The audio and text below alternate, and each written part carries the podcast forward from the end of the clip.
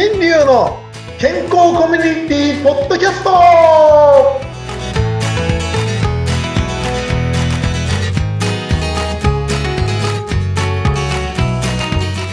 販売の旅する歯医者さん、大橋新流です。販売 A のお相手はフリーアナウンサー、うなみきろです。どこに来たのかな、先生。はい、前回はね、ハワイから、えー、ぴょんと飛びまして、日本を飛び越えまして、モンゴルでございます。あ、今モンゴルにいるんですね、私たち。ねもう素晴らしいところ、この雄大な景色からですね、うんえー皆さんのところに中継しております。ほら、よく聞くと、馬の稲垣がヒヒーンって。うん。先生、あの、お相撲撲さんになりませんかって言われませんか？ね。いやいや、本当にね、今、あの、野谷松太郎っていうのを読んでますけどね、なかなか懐かしい漫画だなと思いますけどね、うっちゃりとかね、いろいろありましたね。あそうなんですね。うん。最近漫画にちょっとまた戻ってきてしまいましたが、皆さん、いかがお過ごしでしょうか、はいこ。ちらは空気が大変薄うございます、みたいな。はい、えー余計な話ばかりで、えーえーとですね、前回の録音っていうかですね、前回のお話の中で、えー訂正がございました。うん。はい。えーさよならよ、こんにちはの斉藤由貴さん、あれ間違いでしたね。悲しみよ、こんにちはでございましたね。全然違ってた。全然違いました。皆さん大変失礼いたしました。斉藤由貴ファンの方々ね、あの、私もファンですけど、あの、怒らないでくださいね。はい、すいません。えっ、と、ね、ついついちょっと、あの、思い出しましたけど、えー、メゾン一国っていうね、漫画のエンディングテーマうーん。だったかなエンディングじゃない、ひオープニングか。どっオープニンちかね。グテーマでしたね。可愛かったですよね、斉藤由貴さんね。はい。ほんで、えー当時のその、えーお一緒に歌ってたというか、オープニングではエンディングで歌っていたので、村下幸三さんの初恋だったり、初恋じゃなかった踊り子？なんか、踊り子？あ、違うな。なんか歌ってましたよね。あ、本当そうなんですね。うんね、村下幸三さんも、あの、最近ね、最近というかね、もうお亡くなりになってますけれども、その。時の当初、当当初、大御所と言われていた方々が、だんだんだんだんね、最近お亡くなりになっているようでございますが、うんうんはい。ね、ちょっとついつい昔のね、曲とか、ちょっとふい思い出して。つい思い出しまして。えー、さよならよ、こんにちはなんて言ってしまいました。すいませんでした。い意味わかんないですもんね、この間歌詞の意味がわかんない。どういう意味？ね、なんかね、あの、春なのにお別れですかみたいなね、そういう文章だったらまだよかったのかもしれないけど。はい、大変失礼いたしました。はい、というわけでございまして、えっ、と、前回ね、歯周病の話で、あの、あの、歯医者さんは嘘つきだみたいな話をちょっとしてましたけども、あの、業界ご、業界ごともうおかしくなっているだよっていう話で、あの、勉強会に行った時もね、あの、医療というものをただの金儲けの仕事にするんじゃねえぞっていうね、そういう熱い志の中、あの、勉強してきましたよ、なんて話をさせていただきました。はい。えー今回もですね、あのーえーその、歯周病についての話で、ちょっと最近というかですね、面白いなっていう話がありまして、あの、先ほどもね、話した中で、先ほどじゃないや、前回も話した中でね、あの、歯が綺麗になってきたけど、逆に問題が起きてますよっていう。ね、まあ、お金がある人はまあいいんだと思いますけど、はい。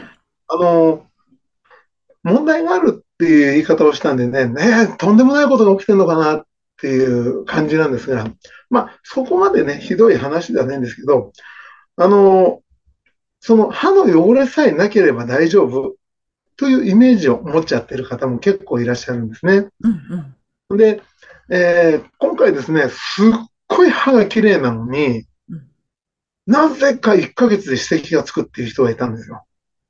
ええ歯は綺麗なのに指摘がついちゃうんですか？虫歯一本もないの。え、どういうこと？なのに、歯石が前回綺麗にしたのについちゃってるんです。ええこれね、あの、結局どういうことかと言いますと、いろんな話につながってくるんですが、昔の人は基礎体力というものがあった上に、うんうん。歯を磨かなかったから虫歯になってたんですね。うんうんでも今、歯を磨くけど基礎体力がないがゆえに、うん。うんうん。いろんな病気に広がってるんですよ。はい。そのきっかけっていうのが、口呼吸です。ああ、前言ってたやつだ。うん。そうです。前ね、伝えさせていただきましたけど、あの、本当にね、あの、その、歯の汚れがつく、つかないっていうのをちゃんとチェックしていると、歯の汚れがつきやすい方の特徴っていうのがあるんですね。まあ、それは歯磨いてない人でしょってみんな思うかもしれないですけど、その歯が汚れやすい状況、つまり口の中が乾きやすいとか、になっちゃうんだ、そうすると。なるほど。そうすると、うん。歯に汚れがついたまんま乾くから、うんうん。水垢のように、ガラスについた鱗のように、どんどんどんどんそこに歯石、ね、プラークとして固まってこう残っちゃうんですね。じゃあ、その口呼吸ってそんなにじゃあ喋んなきゃいいんだよねとか、昼間口開けておかなきゃいいよねというレベルではなくうん、夜口を開けて寝ているということにも考えていくと、はい。今度、これはね、やっぱり夜口を開けて寝ている方はね、ミスター G を食べているというお話もしたと思います。ん？ん？ミスター G? ミスター G、ミセス G かもしれない。何それ？あー、あ。黒いものが出てきたりするかもしれませんそんなの考ねえたくないですけど、先は生。なんかね、昔、あの、知っている方が、なんか首元でゴソゴソするって何かと思やっためて、ら、本当にやめ自てほしい分の首の上をこうやってムカデが歩いていくのが分かった。ムカで歩いてた人がいた。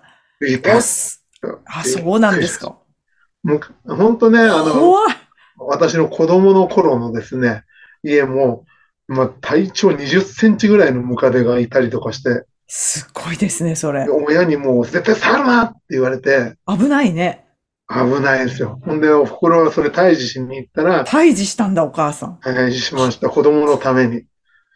そしたら、20センチ頭のをムカデを。頭を支えたら、後ろで、後ろのお尻の方から毒を刺されて腕がね、パンパンに腫れちゃったっていうのを僕も見て、あうわ、ムカデ怖っと思ったんですね。そういう時が実際にリアルであったんですね、昔。はい。あ、そんな怖いことがあったんですか？だから本当にね、山に近い家とか、あ、そいうそううか、入ってくるね、よね。出やすい入りやすいとこはね。のでね。うんうん、ほんとほんと。でもそういうのが当たり前なんですね。虫ですから。そうですか、知らないうちにね、実はねってあるのかしら。だから虫って言うんでしょうね。どういうまあ、よくわかんないですけど、うん無視、無視しておけない、無視していこうぜ、みたいな。ちょっと強引かわかんなはい。無理やりかな？というわけでございましてね。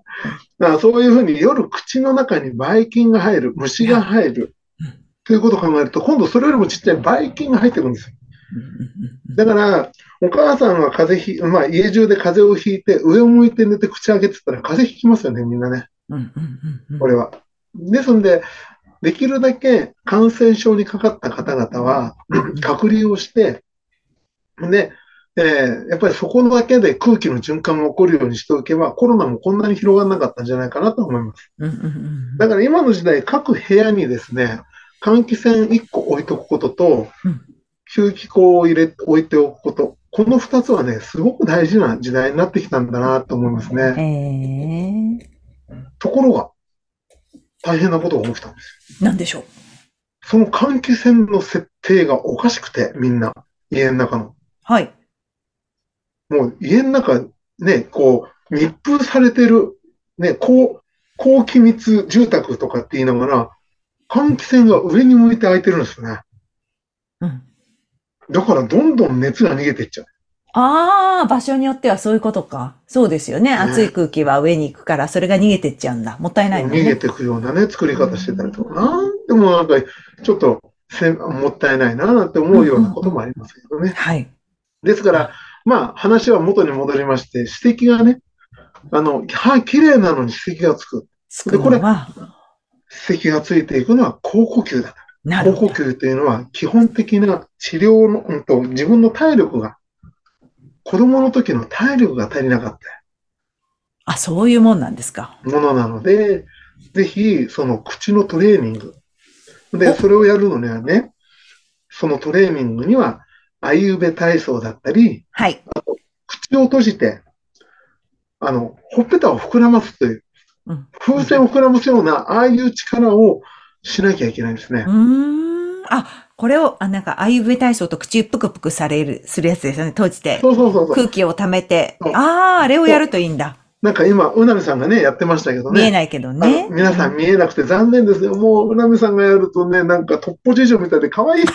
懐かしい。もう、ポコッとくるでね、可愛いね。はい。よーよーみんなートッポじいじは違うね。